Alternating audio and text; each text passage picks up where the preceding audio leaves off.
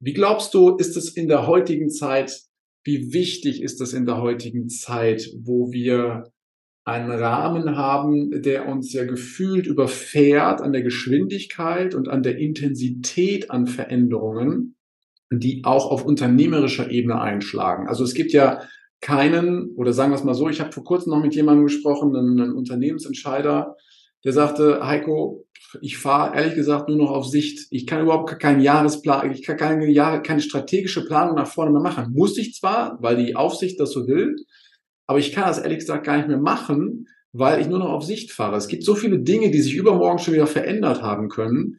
Und von daher sage ich mal, es gibt eine große Wucht an Veränderungen von der Intensität und von der Geschwindigkeit. Wie wichtig ist es da, immer wieder aus deiner Perspektive an diesen Prozessen zu arbeiten und diese Prinzipien auch mit Leben zu füllen? Sehr wichtig. Ähm, einmal muss man sich darüber klar sein, ähm, dass äh, eine Geschwindigkeit und eine exponentielle ähm, Veränderung stattfindet. Es ist nicht mehr weder linear noch akkumulativ. Äh, man kann nicht sagen, das ist heute, daraus kommt, also einer meiner äh, Lieblingssätze kommt von einem äh, spanischen Philosophen. Ich glaube, ich hatte ihn dir schon einmal gesagt. Aber teile ihn äh, gerne, ja.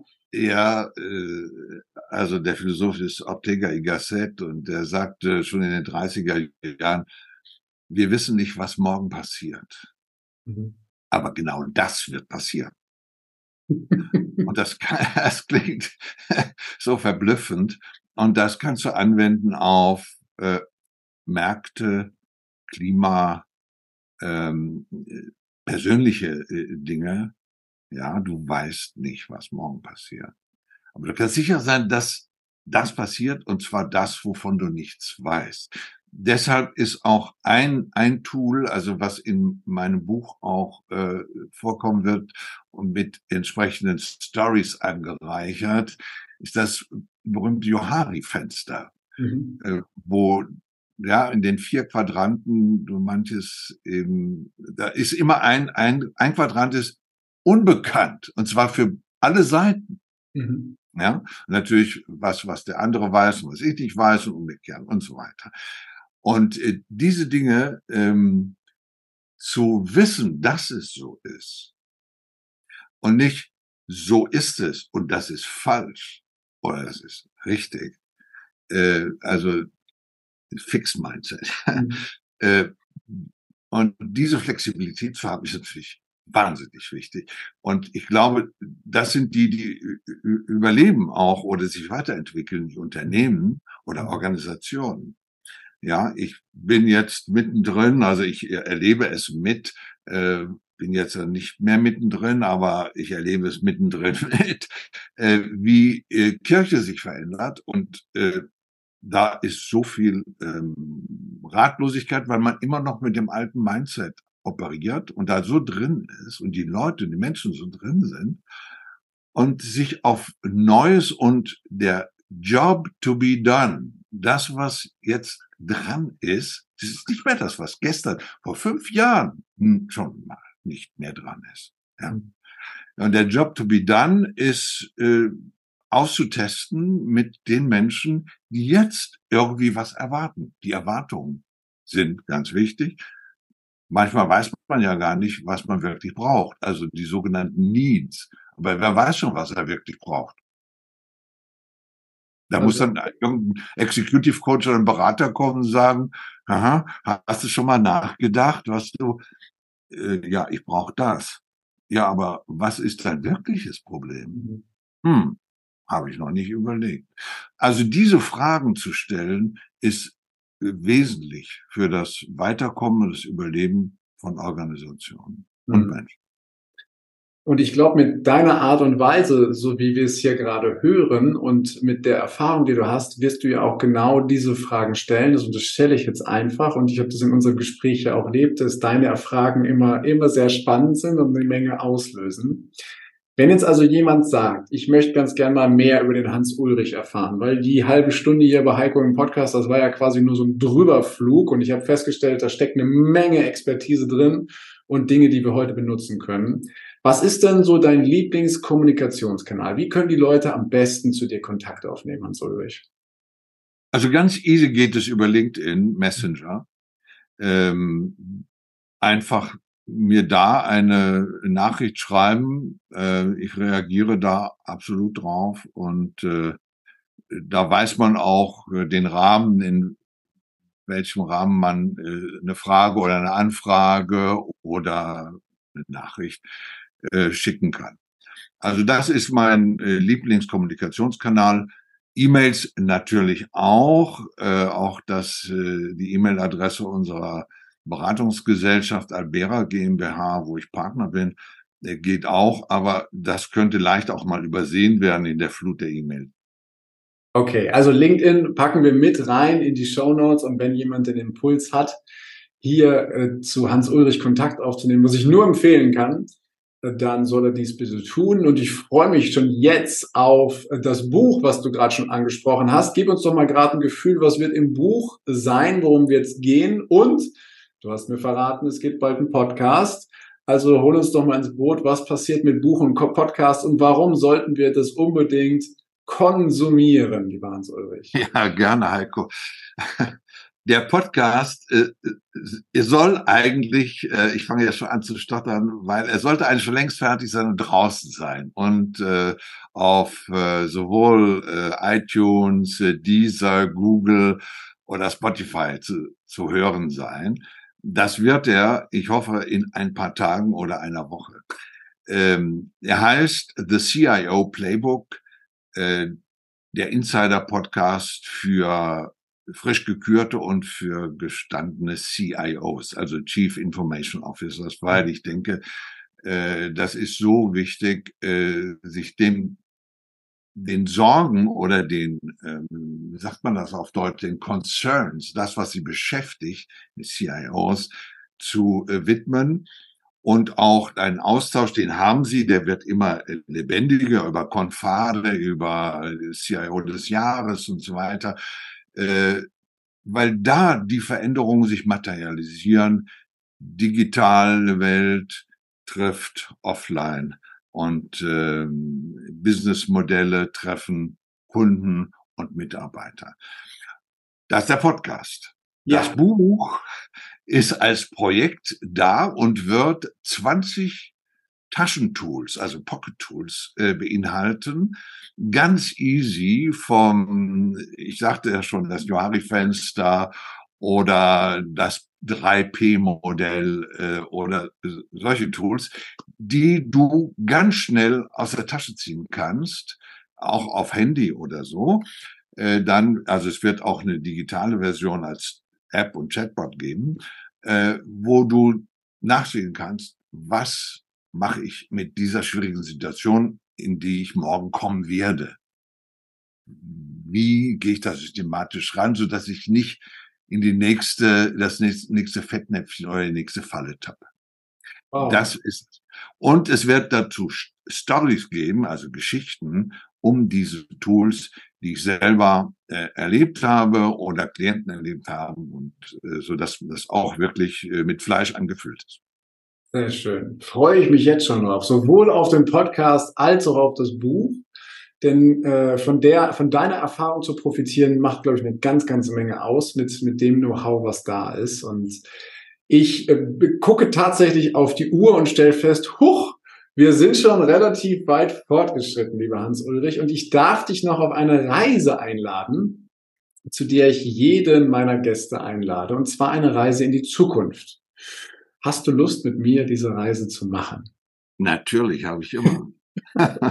Sehr schön. Pass auf, dann darfst du dir vorstellen, dass wir zweimal in die, in die Zukunft reisen. Und zwar weit, weit, weit in die Zukunft, äh, wo der Hans Ulrich äh, ein Leben führt, wo sich all seine Vorstellungen, Träume und Wünsche erfüllt und manifestiert haben wo er sehr weise, zufrieden und glücklich ist. Und wenn er zurückschaut auf seine Lebenslinie, auf seinen Lebensweg, dann sagt er voller Stolz und Inbrunst, ja, genau das war mein Weg um hier hinzukommen, wo ich jetzt gerade bin. Und dieser weise Hans Ulrich, also der noch weiser ist als du, der hat eine besondere Fähigkeit. Er kann uns nämlich drei magische Botschaften zukommen lassen oder Weisheiten, die du, die ich oder die Zuhörerinnen und Zuhörer jetzt gerade in der jetzigen Zeit gebrauchen könnten. Deswegen meine Frage an dich, lieber weiser Hans Ulrich.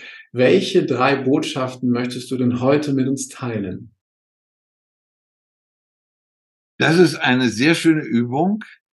Ich stelle mir vor, äh, dass ich äh, dort, wo ich immer sehr gerne war, das ist äh, die kolumbianische Karibik, dort bin, möglicherweise auch auf einer Insel oder am Festland in Cartagena. Und ähm, einfach auch ein Beobachter bin, kein Zuschauer, aber ein Beobachter und Mitgestalter auf Anfrage, on demand. Das wäre eine schöne Sache in einigen Jahren. Äh, und dass äh, ich dann sagen kann, Mensch, habt ihr da schon mal hingeguckt? Mhm. Äh, Message wäre, erkenne deine blinden Flecken. Achte auf die schwachen Signale. Mhm. Und äh, bei aller Digitalisierung, also ich verfolge das äh, mit SpaceX und so weiter und so fort, Mars, ja oder nein, ist für mich nicht die Frage. Mhm. Aber die Frage ist, wo gräbst du in deinem inneren Schatz, um den rauszubringen und Reichtum zu generieren mit den Menschen, mit denen du zusammen bist. Wow. Vielen Dank, vielen Dank für das Teilen dieser Schätze. Und dann darfst du wieder zurückkommen in die jetzige Zeit, Hans Ulrich. Und du weißt ja, du kannst immer auf den weisen Hans Ulrich zurückgreifen, wenn du mal eine Frage haben solltest.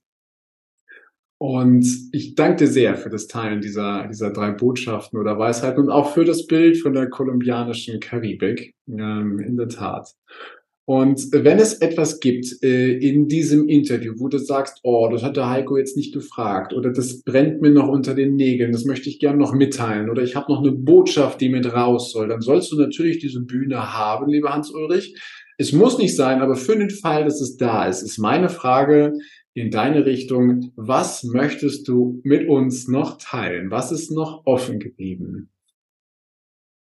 Ja, was ich natürlich und was ich nicht erzählt habe und du auch nicht gefragt hast, äh, aber du weißt es, glaube ich, eine ganz außergewöhnliche Sache, die jetzt gar nicht mit Konflikten oder so zu tun hat oder auch mit äh, Strategien und Verhandlungen. Das, was ich erlebt habe mit den marokkanischen Heilern, den Sufis. Mhm. Das ist so eine tiefe Wahrheit. Äh, da kommst du wirklich an die, mit einer völlig, in einer völlig anderen Kultur, äh, mit völlig anderen äh, spirituellen Praktiken als die unseren. da kommst du an diese auch, ich würde mal sagen, Himmelsleiter, die die Verbindung zwischen äh, dem Hier und dem Universum ist. Und das hat mich, glaube ich, in einer Ader, die sowieso bei mir dran war, immer äh, sehr, sehr geprägt. Mhm. Und das relativiert natürlich auch die vielen kleinen Kleinigkeiten, die wir so haben und in, die, die, diese Menschen auch haben. Ich habe das erlebt. In dem einen Status, also in dem einen ähm, Rhythmus, in dem sie lebten, waren die vielen Kleinigkeiten des Alltags und die Armut und, und, und die Schwierigkeiten und so weiter, die waren im Vordergrund.